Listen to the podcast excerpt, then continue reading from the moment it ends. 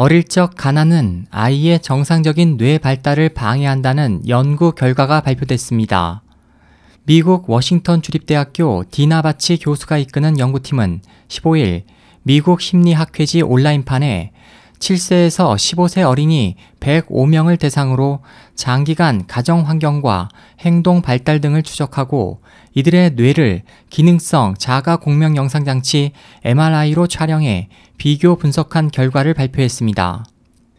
연구 결과 가난한 집 아이들의 뇌 신경회로 연결 상태는 넉넉한 집 아이들의 상태와 달랐는데 특히 뇌에서 학습, 기억, 스트레스를 조절하는 해마와 스트레스 및 정서와 관련된 손의 편도체가 다른 뇌 부위들과 연결된 정도가 많이 약했습니다. 바치 교수는 뇌의 특정 부위 내 그리고 다른 부위와의 연결성이 약하다는 건 그만큼 기능이 떨어진다는 것을 의미한다며 이에 대한 이전 연구에서도 빈부 격차에 따라 어린이 뇌의 회백질, 백질, 해마, 편도체 등의 크기와 용량에 차이가 있음이 발견됐습니다. 가난은 어린이 발달 경과가 좋지 않을 것임을 가장 확실히 예고하는 지표라고 주장했습니다.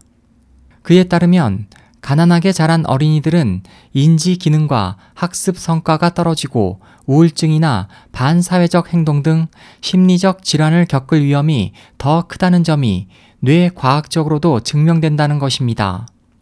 그 밖에 이번 조사에 따르면 취약 연령 이전에 더 가난했던 아동일수록 취약 이후 더 잦은 우울증에 시달렸습니다.